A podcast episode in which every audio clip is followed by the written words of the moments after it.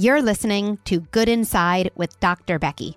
I have so many ideas, strategies, and scripts to share with you right after a word from our sponsor. If you're anything like me, mornings can be a real struggle. Between making breakfast, prepping lunches, and making sure our kids actually brush their teeth, the last thing we have time for is a kid having a meltdown about what they're wearing. This is where Garanimals comes in. Garanimals is the original mix and match clothing brand for babies and toddlers in sizes newborn through 5T.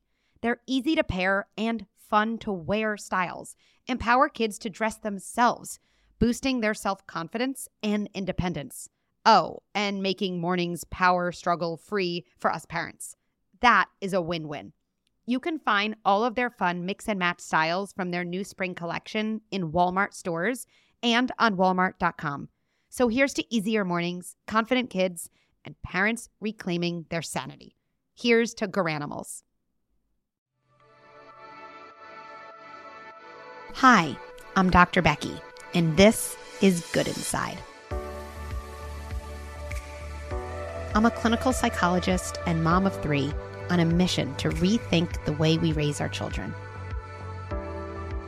I love translating deep thoughts about parenting into practical, actionable strategies that you can use in your home right away. One of my core beliefs is that we are all doing the best we can with the resources we have available to us in that moment. So even as we struggle, and even as we are having a hard time on the outside, we remain good inside.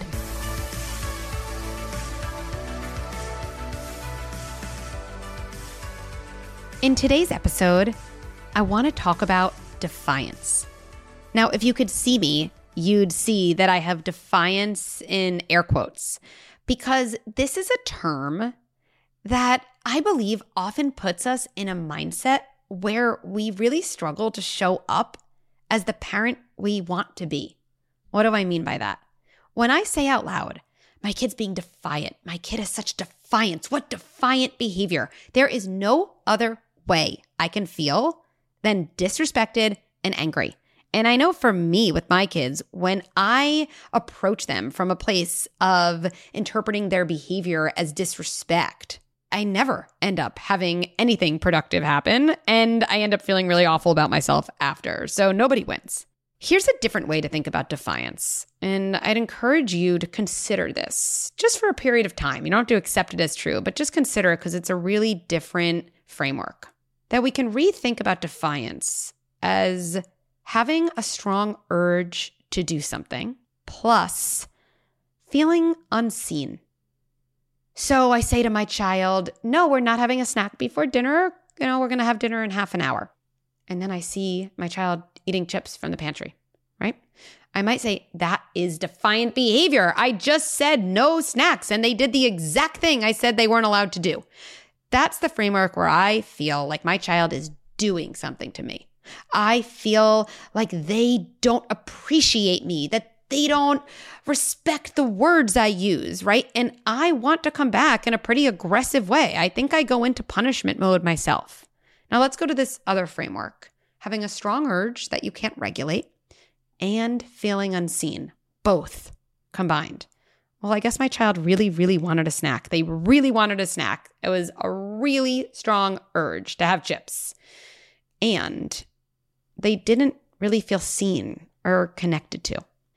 In that snack example, I might say, Oh, you really want a snack? How much do you want that snack? So big, show me. Or I might say, Oh, you really want a snack? It's probably really annoying to not have complete control over each thing you're eating. Or maybe I'd say, you really want a snack. We're not having snack right now, but tell me what you want and I'll put, you know, a couple of them on your plate with dinner, right? I have a feeling my child would be much less likely to, quote, defy me because I recognize their urge. I normalized it. I connected to it. I was curious about it. And in that last example, I was even able to incorporate the thing they wanted into my decision. Even if I didn't do that, but instead I just said, Oh, you really want a snack? I get that it's not snack time. I know that's such a bummer. I still would bet my child would be less likely to go to the pantry than if I just said no snacks before dinner. So, as we listen to voicemails from three parents, we can look at these same moments through the lens of this unregulated urge and a desire to feel seen and connected to. With that in mind, let's jump in.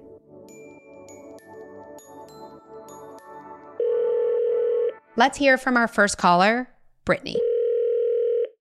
Hi, Dr. Becky. My name is Brittany. I'm from Northern British Columbia in Canada. I have an 11 year old, a 5 year old, and a 2 year old. Um, my question is regarding my 11 year old son. We are really struggling with um, one of his behaviors. From the time he was about one, he has been a very active and what I would call a boundary pusher. Um, it often takes more than one time telling him something for him to cooperate. Um, the biggest struggles in the past month um, have been with him overstepping physical boundaries. Multiple times a day, he is intruding in our personal space. He does this by grabbing in an often hurtful bear hug. He walks by and hits. He will pick up his two-year-old sister despite her protest and move her around. And he can grab our faces and smushes our cheeks, to name a few.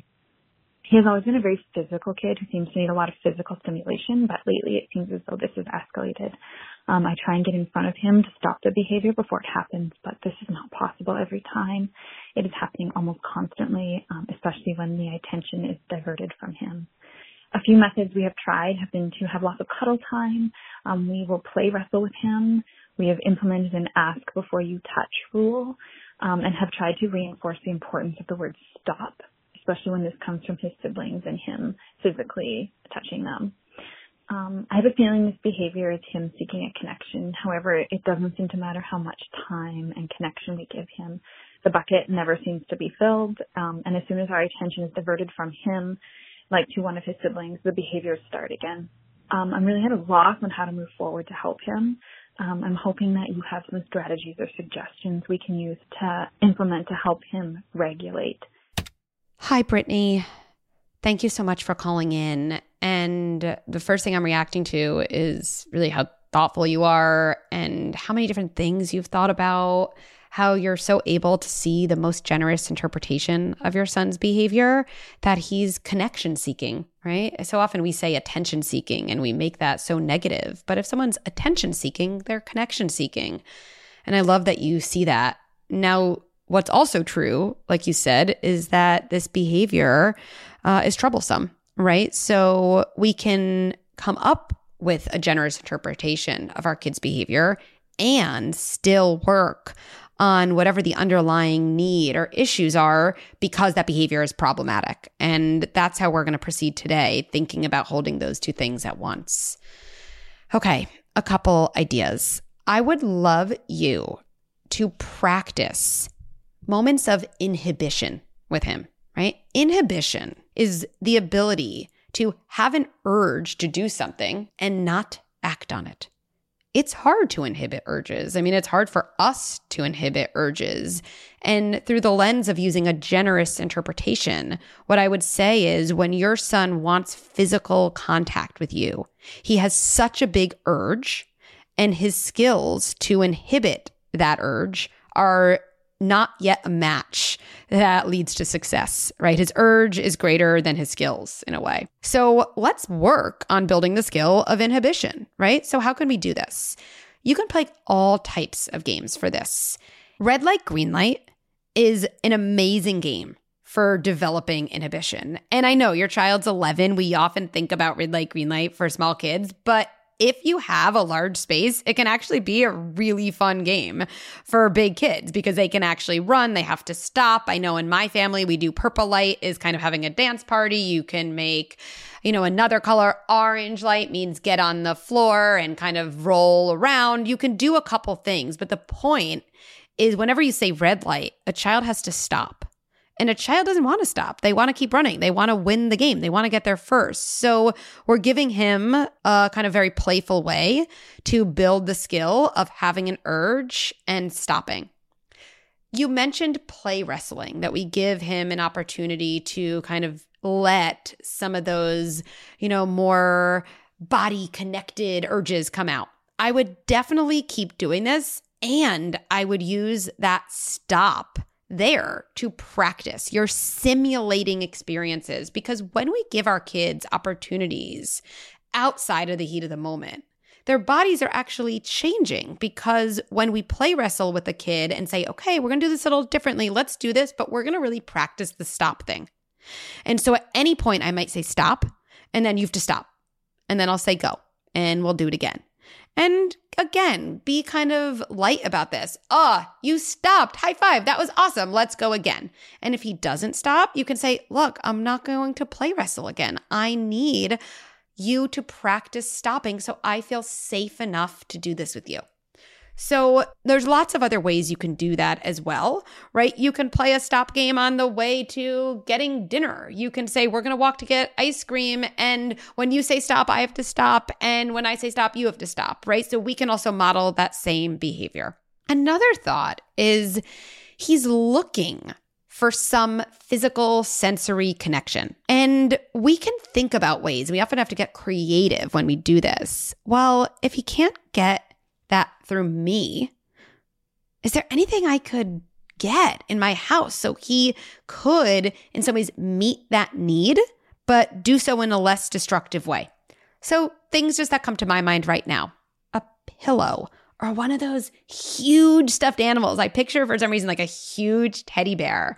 And you practice when you want to come to me in this way, and I won't let you do that. Here's something you can do.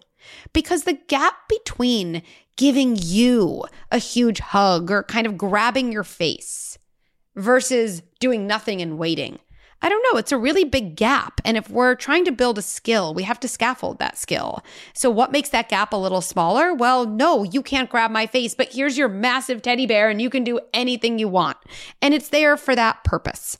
I'm also thinking about a weighted blanket that if he's looking for one of these huge hugs, I wonder if that time he could lay down on the floor and you have a weighted blanket that again gives in some way the sensory experience he's looking for. I would actually really include him in this conversation. You can do this in a really non shaming way. Hey, you know, we're working on what to do when you really want to connect with us and we're doing something else or we're working, we're talking to your sibling. I was thinking that it's probably hard to want to connect with us in that way and instead have no one or nothing to connect with. Here are some ideas. What about this huge teddy bear I found online? What about this idea of a weighted blanket? What do you think, or do you have any ideas as well? And so we're now on the same team as our child. And when we get on the same team as our child around a problematic behavior, the chances of coming up with good ideas skyrocket.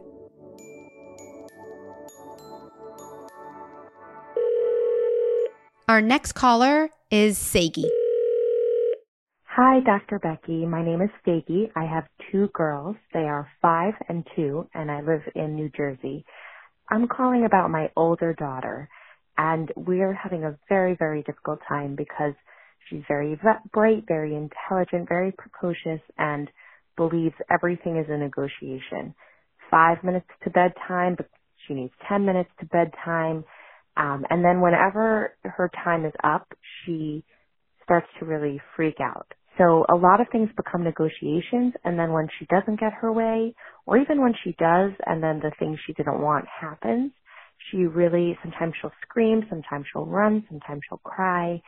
Um, but we're finding the behavior is actually getting worse and, you know, we read a lot of books and articles and we try to be very intentional about our parenting and it feels like nothing works or nothing works for very long. And we'd love to get out of the negotiation loop and um, not have everything become an argument. You know, it's uh, it's very difficult and it's becoming difficult on our family dynamic.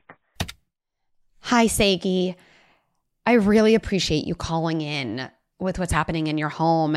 And I think this really mirrors what happens in so many of our homes. And so that's not my way of minimizing it at all. Just because things happen in other people's homes, it doesn't make them any less difficult for us.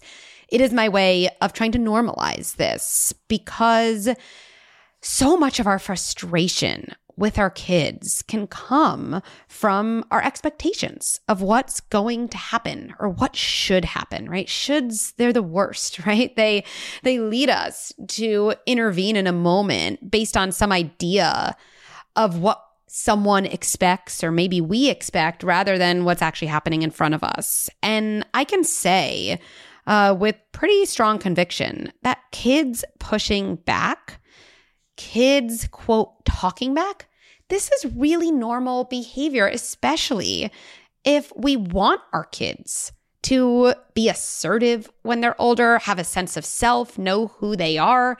Those aren't developmental achievements that happen at age 18 or age 40 unless we allow them when they're kids to voice their feelings and their desires. Now, Sagi, none of this makes it enjoyable. I believe these things strongly. And when my kids push back, when my kids are always in negotiation mode, it is exhausting and it is normal. One of the things on my mind is something that I think goes way beyond these moments, which is this idea of working. Is it working? What's working? This is working. Nothing's working. It's really powerful to ask ourselves what if we stop measuring working by our kids' behavior and instead started thinking about it in terms of our behavior? Meaning, my kid might push back. My kid might go into negotiation mode with everything that I decide. How do I want to show up? How regulated do I want to be? What would I need to work on in myself to hear my kids protest, but still hold a boundary?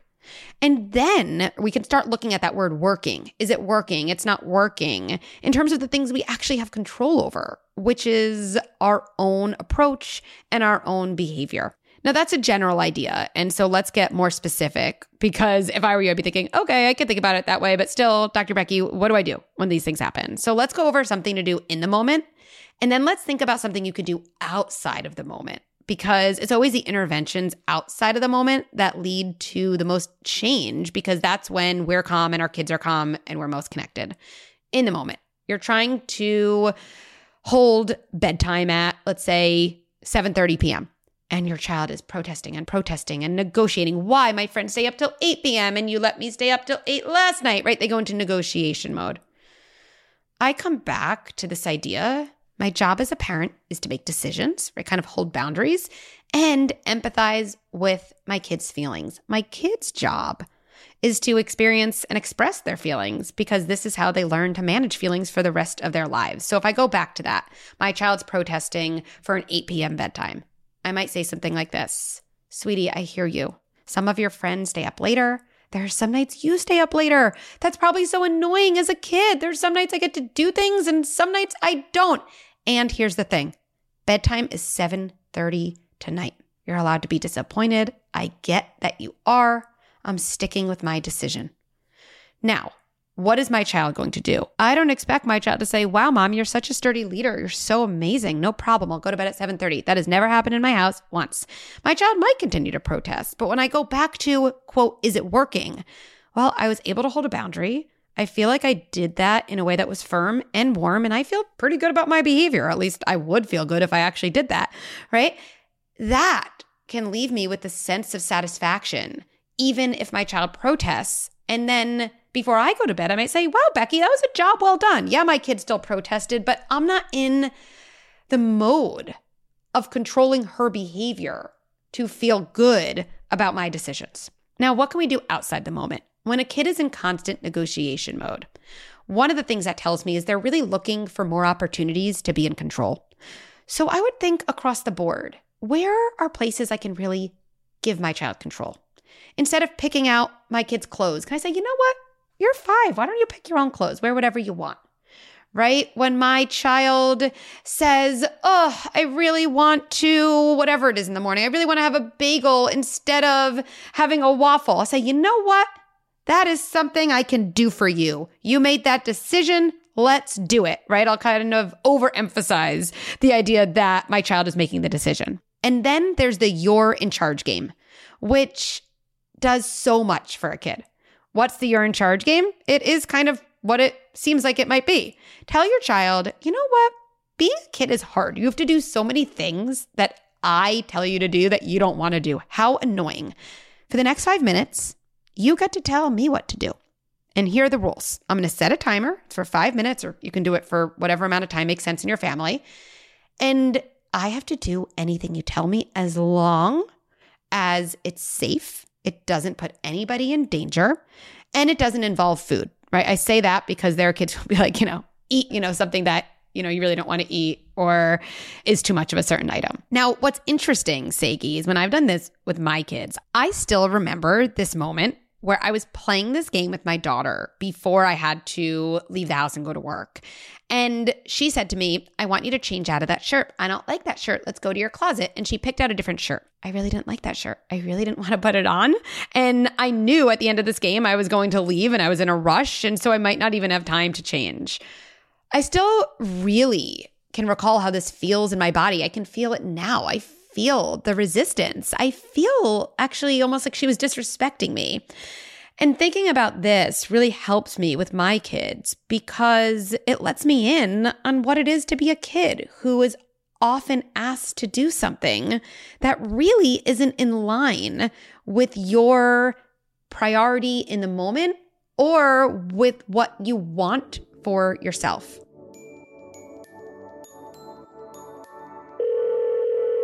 Let's hear from our final caller, Lindsay. Hi, Dr. Becky. My name is Lindsay. I live in Long Island, New York, and I have a boy who is almost two and a half and a baby girl who's six months old. It's been a cold winter with COVID and we've been stuck inside and my son has not had much opportunity to get out and play and he is extremely active and energetic, which has posed a real problem for us. Um, I understand that his energy is probably um, coming out in different ways, where he will sit at the dinner table and throw his food and make messes, and some of it's playing and exploring, but some of it certainly is defiant, um, where we'll ask him to keep his foot on the table and we'll ask him to um, pick up toys after he's thrown them and he will just continue to look at us with an eye that that kind of reveals I'm not done and he continues to throw the toys or the food.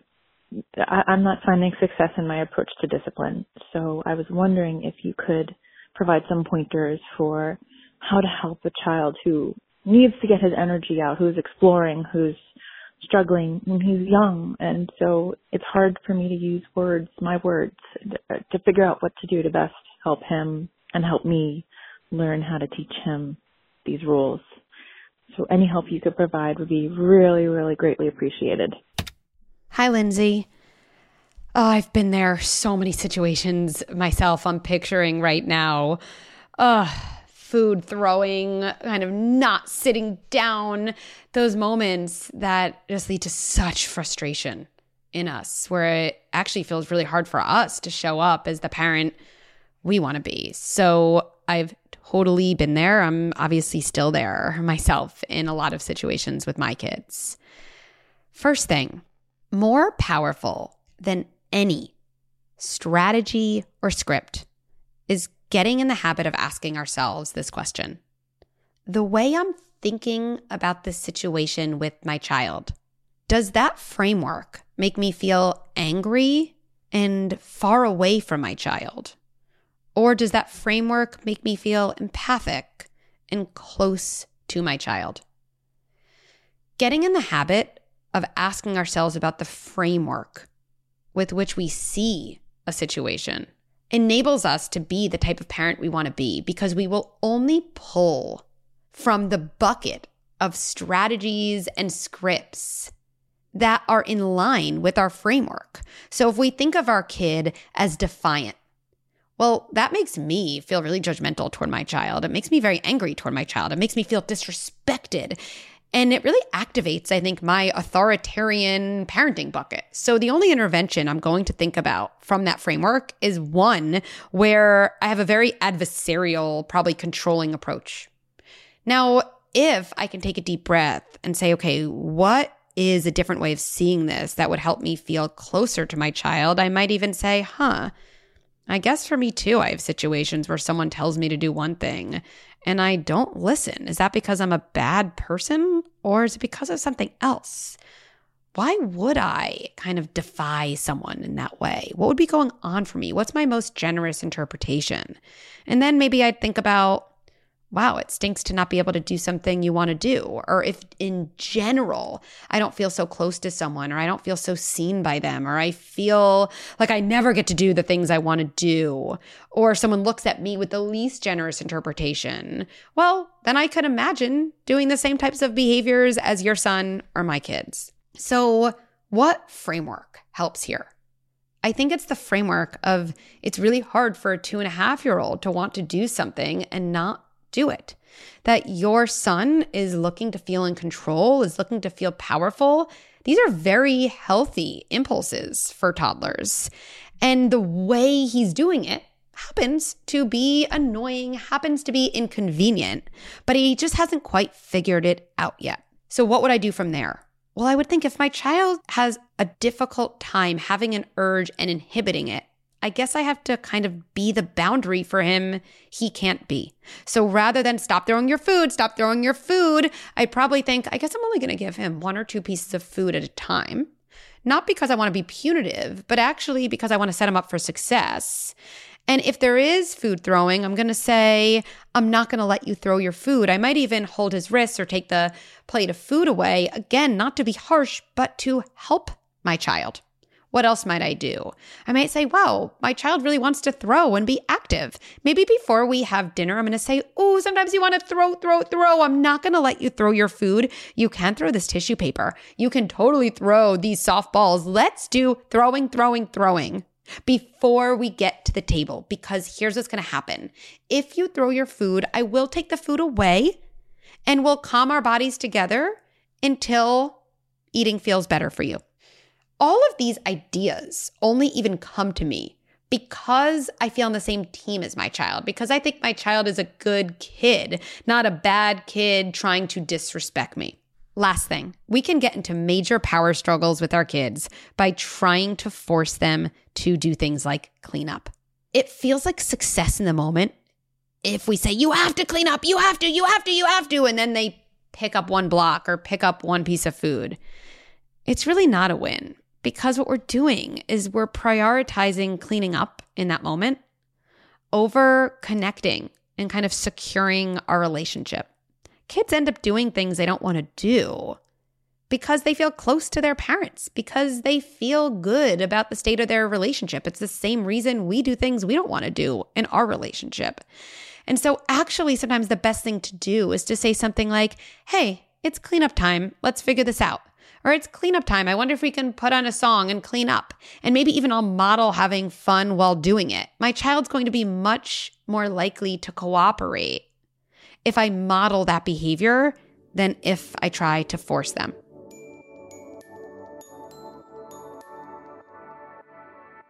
Thank you, Brittany, Sagi, and Lindsay, for calling in and sharing stories from your home with us. Let's tie it all together with three takeaways. One, let's rethink the word defiance. Today, try to look at your kid's behavior, the behavior that's easy to term as defiant, through this new lens of having a strong urge that's hard to regulate, plus feeling unseen. Just notice how that feels and how you intervene. Two, another framework shift. When we ask ourselves, is it working? Is my parenting working?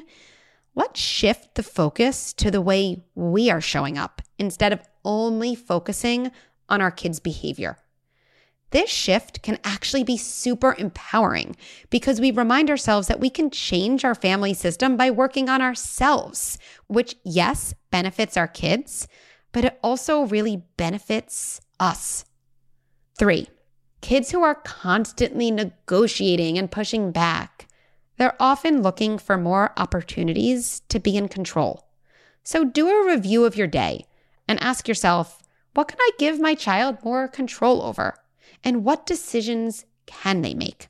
And also try the You're in Charge game. I can pretty much guarantee your kids are going to love it. Thanks for listening to Good Inside. There are so many more strategies and tips I want to share with you. Head to goodinside.com and sign up for Good Insider, my free weekly email with scripts and strategies delivered right to your inbox. And follow me on Instagram and Facebook at Dr. Becky at Good Inside for a daily dose of parenting and self care ideas. Good Inside with Dr. Becky is produced by Beth Rowe and Marie Cecile Anderson, and executive produced by Erica Belsky and me, Dr. Becky. If you enjoyed this episode, please take a moment to rate and review it, or share this episode with a friend or family member as a way to start an important conversation. Let's end by placing our hands on our hearts and reminding ourselves even as I struggle, and even as I have a hard time on the outside, I remain good inside.